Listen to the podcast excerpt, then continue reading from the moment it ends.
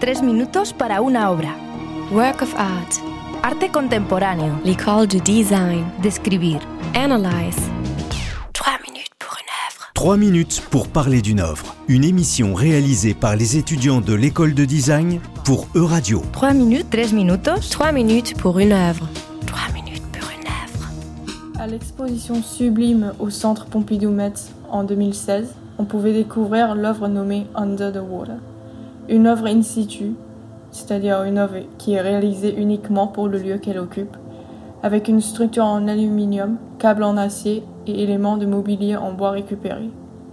Pour le contexte, en 2011, le Japon a été ravagé par un tsunami dévastateur des vagues de près de 15 mètres de haut.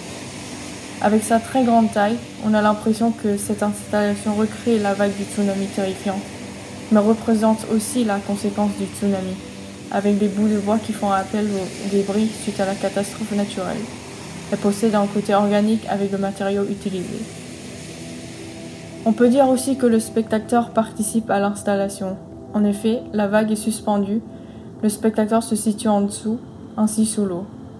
Le spectateur se laisse emporter par la vague et ressent le danger non seulement avec cette imitation de l'événement réel, mais aussi le fait que peut-être à tout moment, l'œuvre peut s'écrouler. On peut imaginer que sans le spectateur qui se situe en dessous, l'œuvre n'est pas complète. La taille de la vague, les bouts de bois qui font passer la lumière, les détails des mobiliers font porter le spectateur dans la force naturelle. Cette œuvre représente la conséquence d'un désastre naturel, mais pourtant elle donne un effet apaisant. Tadashi Kawamata, l'artiste derrière cette œuvre, est un plasticien japonais né en 1953 à Mikasa sur l'île de Hokkaido il vit et travaille à Tokyo et à Paris, et il réalise dans le monde entier des œuvres in situ depuis la fin des années 70. Il a aussi participé à de nombreuses expositions internationales. Il a été professeur à l'Université des Arts de Tokyo d'avril 1999 à mars 2005, et aujourd'hui il enseigne à l'École supérieure des beaux-arts de Paris depuis 2007. Kawamata s'intéresse à l'urbanisme, aux chantiers de construction et de démolition. Ses œuvres sont principalement d'architecture, passages surélevés ou des ponts suspendus sous forme de concrétion sur les lieux d'intervention. Pour créer ces installations qui modifient notre perception et notre expérience des lieux, il utilise le bois, des poutres et des planches. Les travaux de Kawamata portent ainsi une réflexion sur l'espace paysager, architectural et urbain. Je trouve cette œuvre particulièrement touchante, réminiscente et éloquente.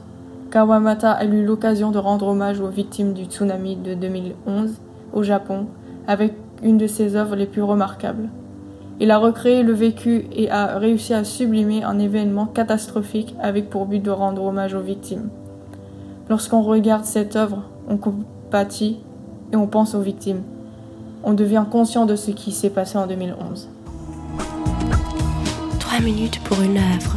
C'était 3 minutes pour parler d'une œuvre. Retrouvez cette émission en podcast sur euradio.fr. Trois minutes pour une œuvre. Provoking curiosity. Abrir las perspectivas. Trois minutes. Tres minutos?